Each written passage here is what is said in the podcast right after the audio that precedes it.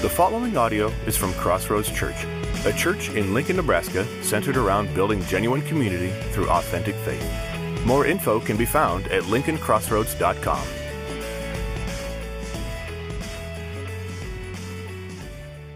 Amen. Um, let's just dive in. This week was an interesting week, wasn't it? Um, with the Roe versus Wade decision, some of you are like, whoa, we're going to talk about that right now? We're talking about that right now. Um, I want to I want to engage in this topic for a little bit um, because I want to talk about it from what we see in Scripture. Uh, our, the, the, the framework, here's the deal. I had no intention of doing this whatsoever. I had a really good sermon planned, I thought. Um, and then yesterday, when I came to put the finishing touches on my really good sermon I had planned, um, I really sensed that, we, that I was supposed to speak into this issue. And God gave me a framework in order to be able to see it um, that made sense. That honestly, I'd, I'd, not really seen it from this perspective before. The verse of scripture that I felt God put on my heart is Micah chapter 6, verse 8. It says this And what does the Lord require of you?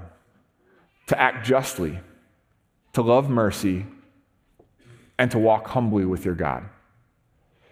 Here's the interesting thing about, um, about this passage is that in our society today, justice and mercy are typically seen as opposing virtues, as mutually exclusive. And yet, I, Micah, the prophet, shows us that's, that's not really the case. In fact, in, in God's economy, in God's kingdom, they actually need one another. I, I'd say it this way if we're going to act justly without mercy, then you know what we're doing? We're trying to do God's work, but we're doing it our way. And if we try to show mercy without justice, we're trying to have God's heart without having God's way. So, I want to talk a little bit of how this applies to the abortion issue. Let me just, I'm going to, I'm going to stay real tight to my notes today because, well, I think you understand why. Uh, I'm not, I have no intention to talk about abortion laws today. Okay? I have no intention to talk about politics today. Uh, I have every intention to talk about the moral issue surrounding abortion. As your pastor, my role, my responsibility, more than that, my calling, is not to influence you towards a political party within the United States government.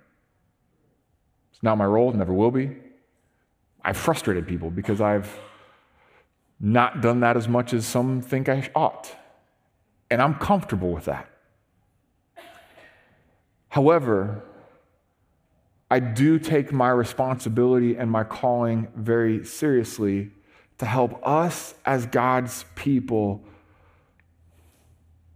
understand how to approach today's issues with the mind and the attitude and the behavior of Christ. I am more interested than your heart, than your politics. And I believe God is too. So here's the reality I was pretty sure people would clap when I said I was going to share this.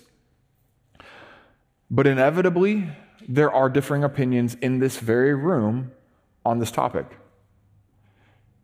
Inevitably, there are people who celebrated when the news came down, and there are people who grieved when the news came down. Even within this room, particularly once you expand it to those watching online. What I want to first make sure that we understand before we get into issues is that we are the body of Christ and the family of God. And this is a safe place. Some of you have read each other's social media posts this week and have been deeply offended and probably hurt based on what you've seen on both sides of the scale. That's, that's nearly inevitable. I'm not speaking. I've not been on social media. I don't even know who I'm talking to. So if you think I'm talking about you, I'm not talking about you, okay? I, I don't know what you wrote on social media this week, okay? But just a gr- group this big, this is inevitable.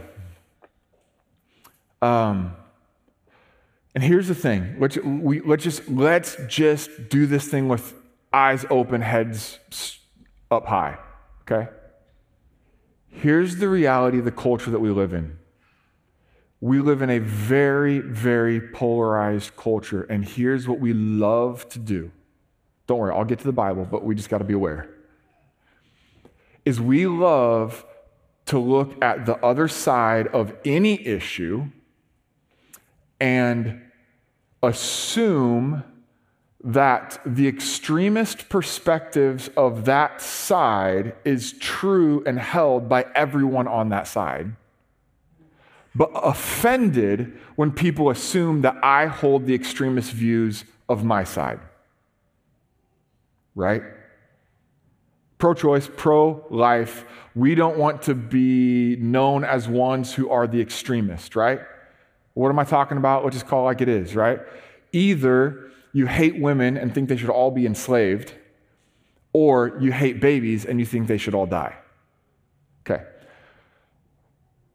In my experience, and I'm assuming yours too, that those within the body of Christ, I'm not denying the extremist perspectives that are driven by evil motives. I know that's there. But I also know that we, the body of Christ, seeing things from a couple different perspectives, a variety of different perspectives, I believe that well over 90%, I'm just making numbers up, most of us, as true and genuine followers of Jesus, are actually deriving our perspectives from the same place. We want His kingdom come, His will be done on earth as it is in heaven. Do we not? Whatever side of this thing we're on, we want His will be done, His kingdom come on earth as it is in heaven. And so, therefore, if this is true, if you have a perspective that's different than mine, that is not an attack on me as a person. Right? That is, a not, that is not an attack on you and your character we are seeking the will of God. So let me ask this before we get into the issues, we're just talking church family, we're just talking body of Christ unity stuff, okay? What if you and I, as ultimately children of God, what if we were committed to do everything in our power to be sure that our church community was better at disagreeing with each other than our culture is? Like, I, I kind of wonder if the unbelieving world would look at that and just be like, huh, I know they are Christians by their love, or something like that. I don't know, just spitballing.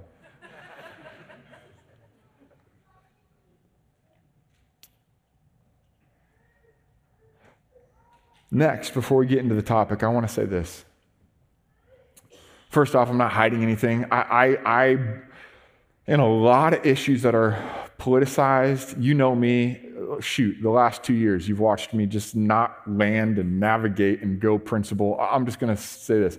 I am unapologetically, along with my wife and uh, the elders and their wives, the leadership of the church, uh, very much pro life. And we're going we're gonna talk a little bit about why. Um, and I, I'm going to talk from that perspective on this issue and bring in the biblical perspective as well. But let me just say this before we get into this. Like I said, this is, this is a safe place. It was safe last week before you knew what the person across the row thought about the issue. and it's a safe place now that you know that maybe there's disagreement. Second thing is this I am also fully aware that this issue is not just a political issue, it is not just a theoretical issue, it is not a philosophical issue. This is an issue that has touched more people than, especially in the church where we have this like self destructive tendency to hide all of our less than perfect stuff. I don't know specifics, but I would imagine, based on statistics, that this issue has touched many in this room even today. And one of the things that is not talked about enough is that abortion doesn't just hurt children, it leaves a wake of destruction in its path by those who are left. Those who influenced the decision, those who had abortions. I understand that this issue causes incredible pain and hurt and confusion. And I want you to know that God is a God of grace and He's a God who heals to the deepest emotional parts of who we are.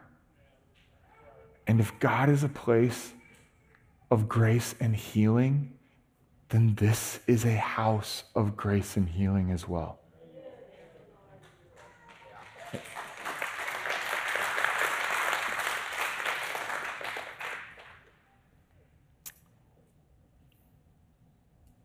And so, what does the Lord require of you?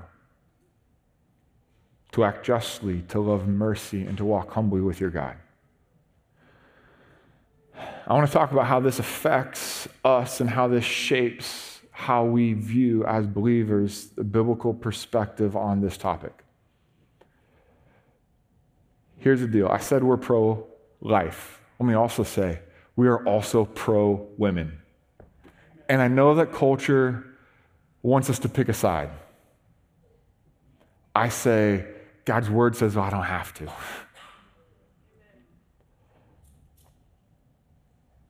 Let's start with the act justly. In order to be able to act justly, there must be a moral standard. Without a moral standard, there is no justice. And so let us begin to build a moral standard. Genesis chapter 1, verse 26 and 27, that is then reiterated by Genesis chapter 5, that is then reiterated by Genesis chapter 9 and throughout the Bible. It says, God created man in his own image. Male and female, he created them. Friends, you and I, are, and I don't even fully understand it. I think I get glimpses of it from time to time, but I don't, I, there's no way I, I think I'm ever going to fully grasp this. But you and I are created in the image of God. My life as I live, I am a bearer of the image of Christ to the world that I live in. It's a huge responsibility and an incredible, awe inspiring privilege that I'm made in his image. We see this throughout Scripture. Psalm 139, verse 13 through 14, and then again 16.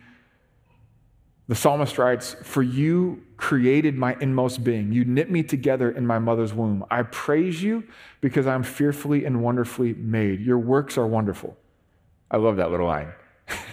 He's talking about how God made him. Your, your works are wonderful. Let me just look at, let me just, I'm reminded every time I look in the mirror. Um, says, Your eyes saw my unformed body. All the days ordained for me were written in your book before one of them came to be. Here's, here's the point that David is saying is that my life began in the womb. My life didn't begin the day that I was born. My life began in the womb. And I'm not getting into all the science and all the studies of all of this, but science is kind of, and technology has kind of led us to make that pretty obvious statement these days. So we got these two realities. One, that we are created in the image of God. Two, that we are handcrafted by God. Like we're not like just products of a giant like people making factory and we're just like factory. No, no, no, no. You were handmade, intricately made by your Creator. Every piece, every aspect, specifically and uniquely designed. And every life is a miracle of God. The life started in the womb. And some of those miracles happened at the result of a husband and a wife coming together in a God ordained union in a marriage with the intent to grow a family. And some of those miracles were the result of some of the most horrific, horrific, disgusting messes that mankind can come up with. And yet the result is the same an image bearer of Christ uniquely formed in their mother's womb. You know, in, in, in Exodus, we go back to the law. Um, and uh, not only do we find Exodus chapter 20, verse 16, the sixth commandment, you shall not murder. But in the next chapter, in, in Exodus chapter 1, it's more the law, quite possibly some of the stuff that you skimmed real fast when you're reading through your Bible because there's just more of the law and don't do this and don't do that. But here's what's interesting about the law we're no longer under the old covenant law. We know that, right? We are under grace. But one of, the, I think, the greatest tools of the Old Testament and one of the greatest tools of the Old Covenant law for us under grace and in the New Testament today is that the law was not given arbitrarily. The law flowed from the heart of God, did it not? So we can see God's heart. We can see God's morality. We can see God's standard for life. We can see God's intent through the law, can we not? We see God's value for life in the simple statement do not murder. We can see God's uh, value for truth when he says don't bear false witness.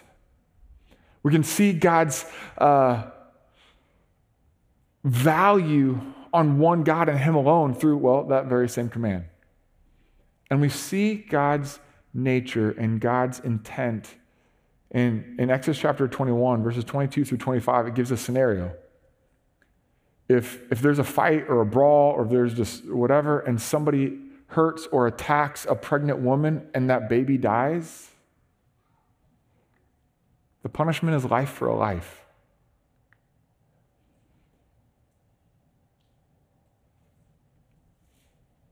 What we see in the law, in the heart of the law, is that life begins in the womb, and life in the womb is an image bearer of Christ, handmade intricately and specifically with a purpose. And it is God's child. Now, here's, here's let's start talking about real life now. The, the mantra of the day is, is my body, my choice. And, and the hard thing about this is that it sounds it, it sounds right-ish like any really well-crafted lie here's what and, and, and sometimes even on the pro-life side like I, I, how do i reason my way around here's it's not your body. And, and I know, I know society today says, I'm a man, I can't say that. But when I read the Word of God, He's very, very clear. The tissue that is growing in the womb is not a disposable part of the body, like getting rid of the tonsils. That tissue is a life a life handcrafted by God, a life that carries the image of God within him, within him or her. The lie of my body, my choice is that it's not the mom's body, it's God's child. And mom has been entrusted with the care and protection of the child. Be careful not to get swept into thinking that derives itself from human reasoning We have to come back to Scripture, and this is hard. This is hard. And, and here's why. Here's the second aspect of this, right? Is we, we hear this next one. And this is one that even I hear from a lot, right? And I've heard a lot in the last few days. Who am I to pass judgment when I've never walked in their shoes? Amen. Right? Who am I to pass judgment when I've not walked in their shoes? I'll be honest, I understand this feeling. I do. I, more than understand. The sentiment is a breath of fresh air coming out of what feels like a, a season, maybe even some decades, whatever past of, of, of what felt like very legalistic, right? We're sick and tired of the holier than thou, graceless, fault finding preachers who are quick to tell everybody what their sin is? Are we not? Like we're over that. And so, what feels very, very comfortable and very, very natural is to say, I don't want anything to do with those religious, hypocritical, fault finding, sin calling out religious folk. But I love Jesus, so my answer is, who am I to pass judgment when I've never walked in their shoes? Here's the, the, the sneaky little lie. Man, most good lies are real sneaky because they have a lot of truth in them. Okay? Nobody's asking you to pass judgment. That's the lie. Do you know that we can stand for truth without passing judgment? Here's what happens though we got to be careful. Christians, friends, brothers and sisters in Christ, those who honor God above all, we've got to be careful because we cannot allow our circumstances to shape our morality. And this is way bigger than the abortion issue. Pick a topic. This is way bigger than the abortion issue. We know people who are X, Y, and Z. We've been through situations where this and that. And therefore, because I know this, I can empathize with them. So, how can I say that what they're doing is wrong? As if your opinion is the final say on eternal morality.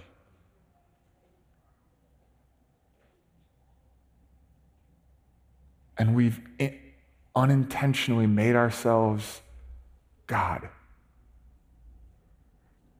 And we're not doing it on purpose.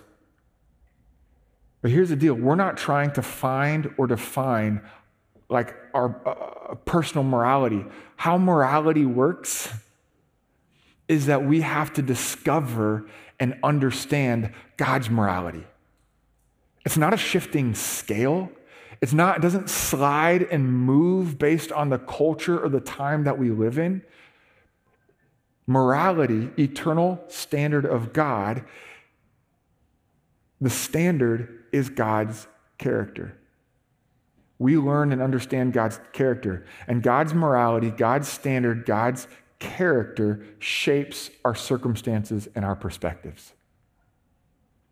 Here's the problem We've seen too many people stand for truth and go judgmental, or be very wishy washy and, and, and too afraid to say what God feels about a hard topic.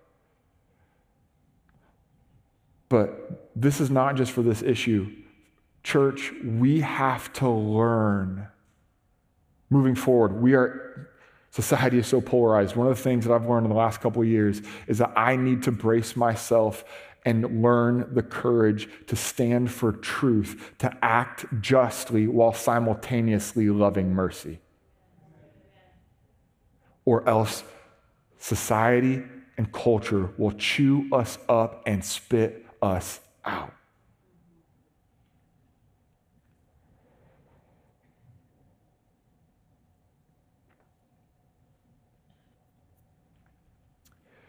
Here's the thing we are called to act justly, but justice can only be acted upon if there is a clear standard of truth. if each one of us is left to decide truth, to decide morality, to decide what is right and wrong, then we are in a world of hurt. There will be no justice possible. Saying all that again, friends, if you have had an abortion, if you've gotten pregnant in, in, in, in horrible circumstances and didn't feel like you had any way out, my heart hurts for you. You know, we, we, we quickly want to go, we quickly want to go to like, well, what about rape? And what about incest? And what about it when it's a little kid? We want to create circumstances. First and foremost, we need to understand abortion is wrong. And as a son and a daughter of God, it's okay to say so. Now, what about women's rights? And what about all? Let's, let's just start here, okay? I believe, okay, I'm going to step aside. Maybe this is too close to the topic, so maybe this isn't a good example, but I'm going to go there anyway because I just, I want to help us see this. I believe murder is wrong. And, and I'm not talking about abortion. I'm talking about walking up to somebody that, that cut you off in the car and shooting them and killing them dead. Okay, that's wrong. Can we agree that that is wrong? Okay. I would also agree that if you, uh, if like a punk kid was riding their bike and like rode it through my house and was trespassing through my front yard, that shooting them dead is probably wrong, right? Like we can we can agree with that, right? If if somebody showed up with a bulldozer and leveled my front yard and cut down my tree and tore out all of my wife's flowers, guess what? Killing them still wrong. It's still wrong. It's, it's still wrong. If they drove a car through my living room, that'd be super unfortunate. I still can't kill them.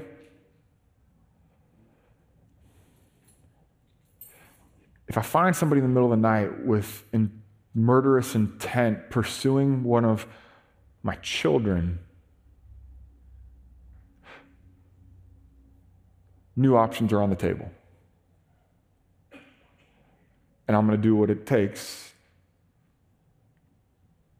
to stop whatever's about to happen.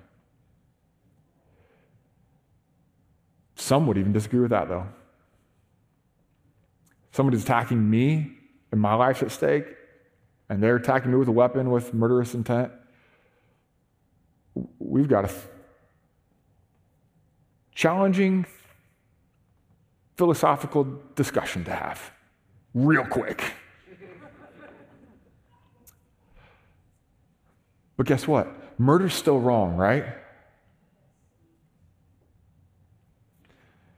Let me just remind us of this, and I hope this helps us frame something. Every single time you draw a moral line anywhere, there is going to be challenging discussion that probably needs to be had around that line. What we tend to do when we start to get into the challenging discussion is we want to move the line. But guess what? There's challenging discussion there too. And then we want to move the line again. And then there's challenging discussion there too. And then we want to move the line again. And then there's challenging discussion there too. So we remove the line and we shoot people in our front yard. I don't think I need to explain the metaphor a whole lot further. But for the 12 year old, the pregnant 12 year old who got pregnant because of her evil uncle, right? What's it? incest and rape and children.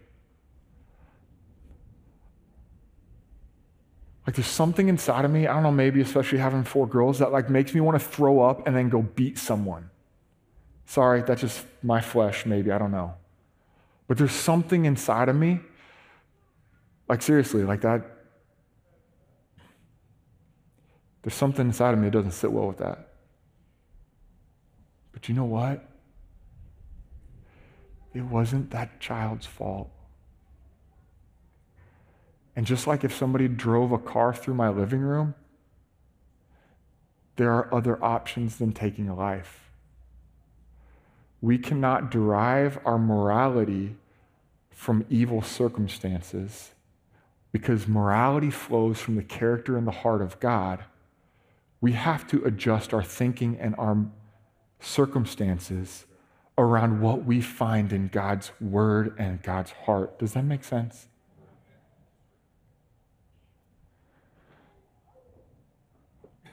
I'll stop now because we could really go a long time on this. But whenever you draw a moral line, there will be challenging discussions on either side of that. And that's okay. Don't be afraid of that. That's okay. It's going to be there.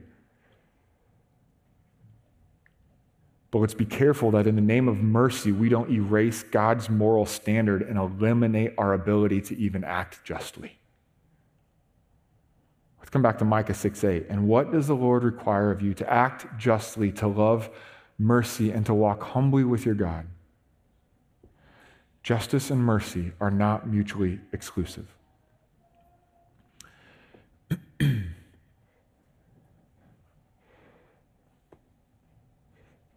Before anybody who's pro choice gets really mad at me, I just, I'm an equal opportunity sto- toe stepper on her. So I just like, we're going to just go for all sides here for a minute. Not me. I think God's word does. He just steps on all of us all the time. If we're going to act justly, we are also called to love mercy. I'm going to say it this way show mercy. I know there's some of us who we feel this justice thing very strongly. In fact, to the point of you'd say, I have a calling to pursue justice. And can I just help fill in some of the gaps here for you? If you have a calling to pursue justice, like it or not, you also have a calling to love mercy. Why do we think we can do the work of Christ without the attitude or the love of Christ? Here's just a little check. Because this issue has become politicized, we need to constantly check our heart for the deepest level of motives around this issue. So, when you heard the decision was made this week, if your initial gut reaction was,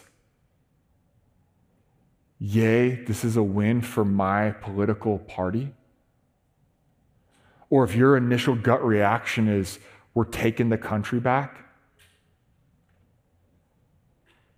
And it wasn't, yay. Children who wouldn't have had a chance at life are going to be born who otherwise wouldn't have. Then we got to check something, guys.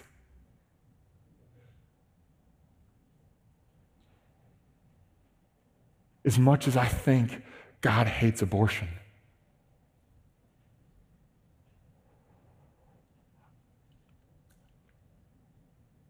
My party's agenda is not my first priority.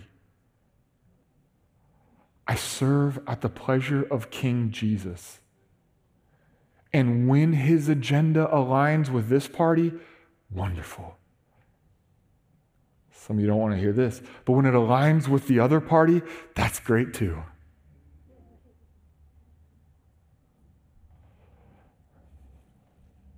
we got to watch out what's happening in our heart around this issue.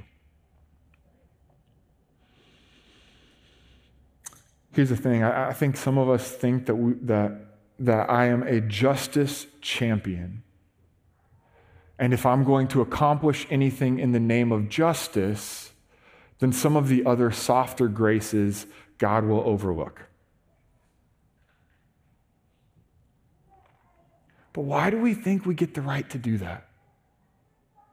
Because Jesus overturned the tables, right? I love that response. I hate that response, but I, I, I, I whatever. it is amazing how, again, uh, uh, we can.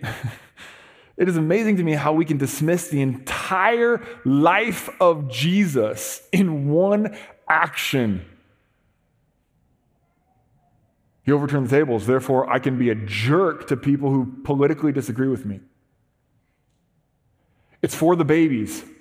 so I can spew hate, hatred to other brothers and sisters in Christ and those who are outside of the faith.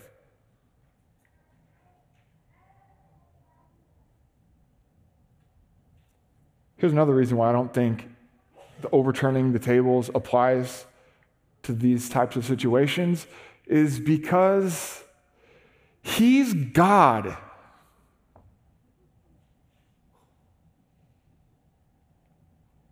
I'm not.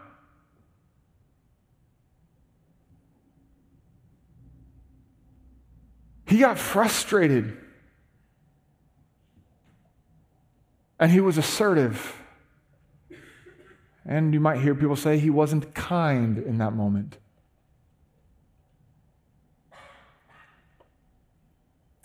I'm not God. I've not been commissioned with a responsibility to judge sin. So I'm just going to step back from this one and do what he says love mercy. I'm reminded of the, the, the woman caught in adultery. Jesus acted justly.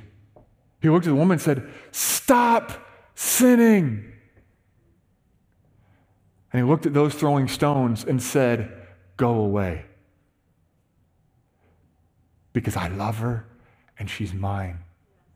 Friends, you and I are called to, even, yes, even in these hard, like politically divided situations, to show mercy while, without compromising the truth that flows from the character and the heart of God. So,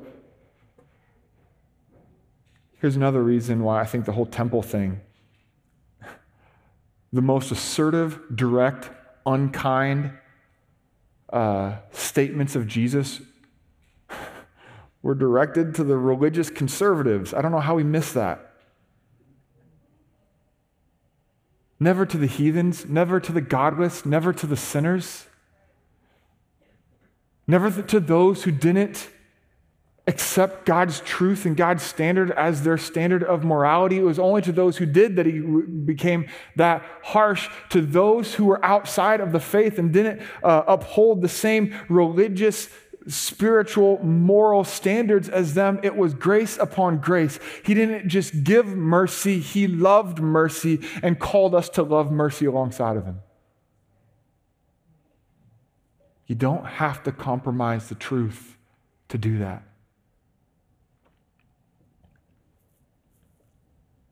Number three, walk humbly. This is the key. And what does the Lord require of you to act justly and to love mercy and to walk humbly with your God?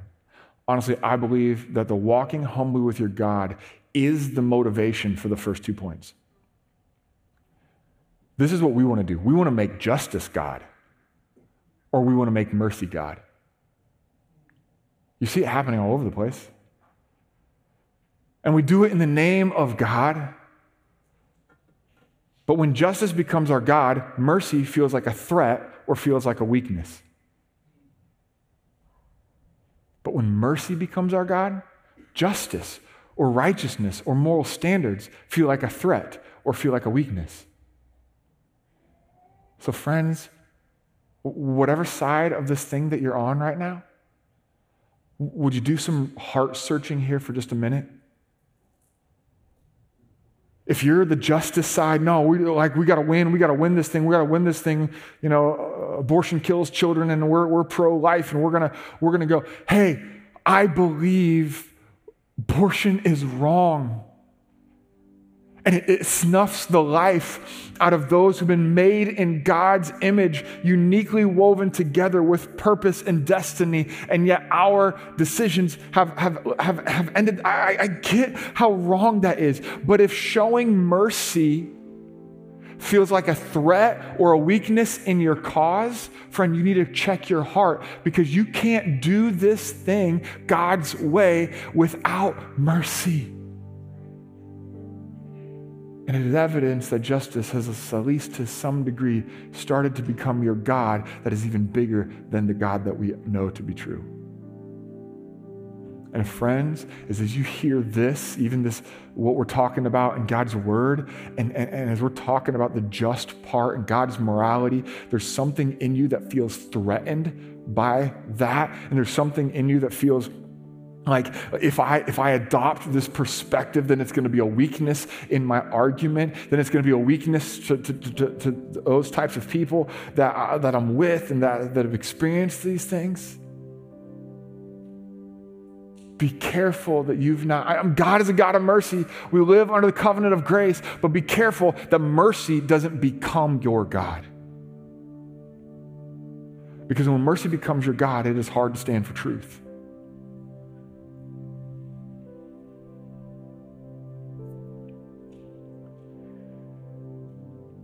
When my acting justly is motivated by walking humbly with God, I'm able to see people so I don't have to drown them in the wake of my agenda. When showing mercy is motivated by walking humbly with God, I don't have to try to build up my own morality, but rather I can humbly seek out God's standard of truth. Friends, we need to walk humbly before God. It's not an either or issue. Abortion is wrong. And hey, I, have I've put the line out there like it, it is like barely inside of all situations in my head. But those are, let's have some conversations. I'm just going to say this right now. If you have a differing opinion than me, I would love personally this isn't a generic, I'm, I'm telling you right now. If you have differing opinions than me, I would love to sit down and dialogue around this. Like, really, I'm not, this is not just like me softening the blow. Like, I would love to have some dialogue around this. Because this is a safe place. And I trust that all of us in here have the same general, basic, foundational root intent. We want God's kingdom come, His will be done on earth as it is in heaven.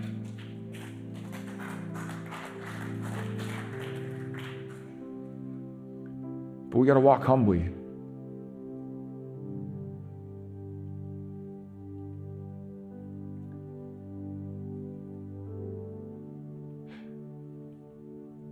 this is just this is in my notes, but just as a side note, clarification on that last statement about let's talk about this. Like I've just set up a pro, a very, very pro life perspective. Hey, pro life friends, listen to people who are not excited about this. It doesn't threaten God's moral standard to listen to people. That's all for now. Now, here's something else for my pro life, pro choice, doesn't matter. This is something for the, the church, particularly pro life, maybe here. Inevitably, we will be called upon to vote on something in Nebraska, right? Inevitably, at some point. And there's going to be a big cry for show up for the unborn, show up to vote. Y'all think I know, you know what I'm going to say next, and I'm not going to, I'm not going to say what you think I'm going to say next. Oh, maybe a little bit. Yeah, you should vote.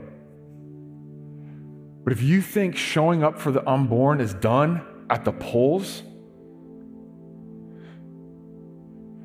let's think logically. Let's think community now, okay? If abortion in Nebraska becomes illegal, we have a new problem. Right? Let's think this through. If abortion in Nebraska becomes illegal, we have a new problem.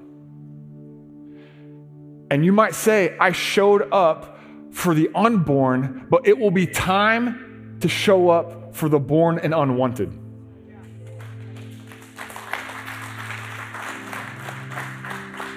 Again, this is not generic, but I'm calling every husband and wife regardless This is scary. I have four children, and I, I hear myself, regardless of where you are in your life. If you're going to champion the cause of the unborn, you have to have a real conversation about adoption and or foster care. To do to not do so is hypocritical and spiritually self-righteous.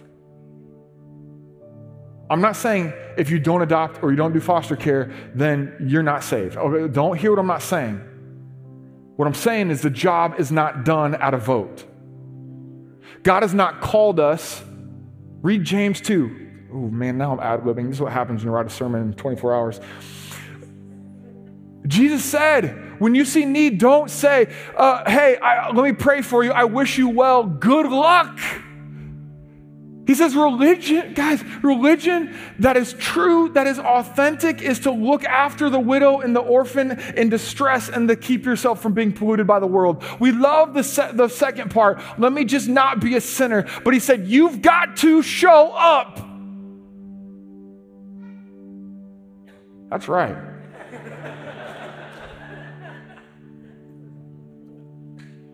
Guys, can I now I'm gonna be real here, okay? I was Pastor Sean. Let me tell you, just Sean, member of the church. That stinking terrifies me. But I have to be true to the word.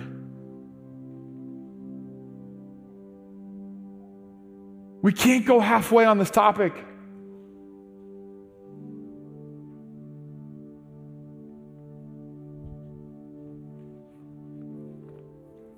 Act justly love, mercy. Friends, we're going to walk humbly with our God. Father, God of mercy,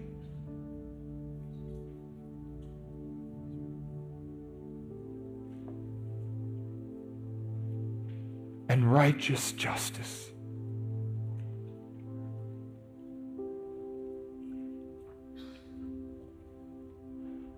We humbly come to you today.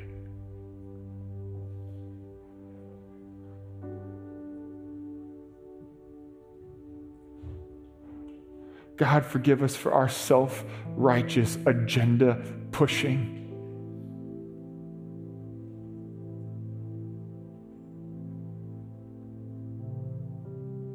And God, teach us what it means to act justly while showing mercy and not just showing it, loving it.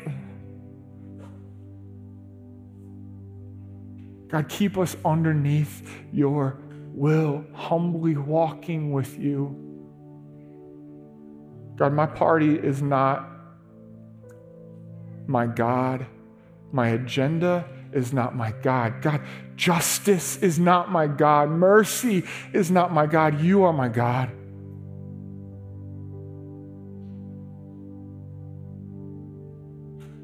Teach us to walk humbly with you.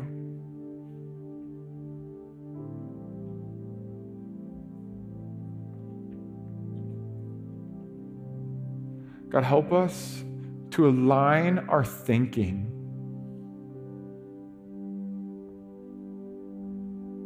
with your principles, with your word.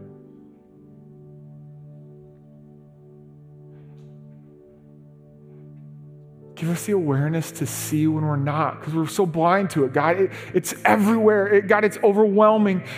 Give us the grace to see our own error in our thinking, our own selfish perspective behind our agendas. Help us to love like you loved, to show up with injustice like you showed up to lead with mercy like you led. God, we're so dependent on you in this topic and in ever in every.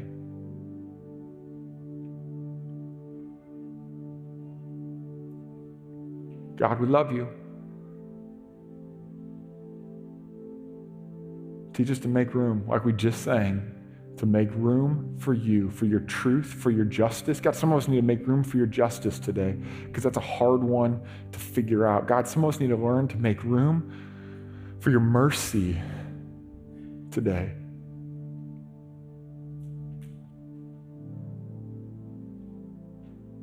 Lord, we're yours. Help us because it's hard.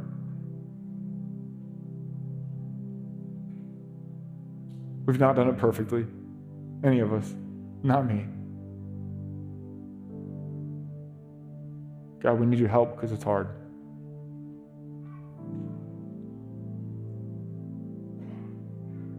Lord, I just pray for all of those who are still carrying hurts and wounds and deep emotional pain because of this very topic. Father, I pray that even in this moment, grace and healing and love would pour over your children right now who need it most.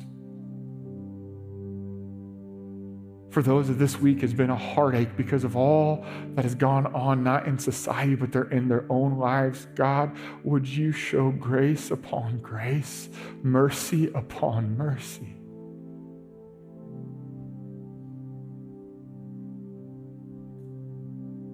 May they hear your voice whispering in their ear, You're mine and I love you.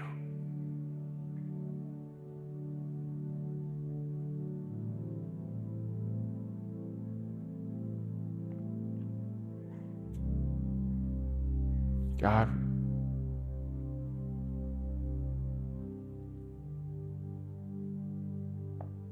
lead us, guide us truth. In Jesus' name I pray.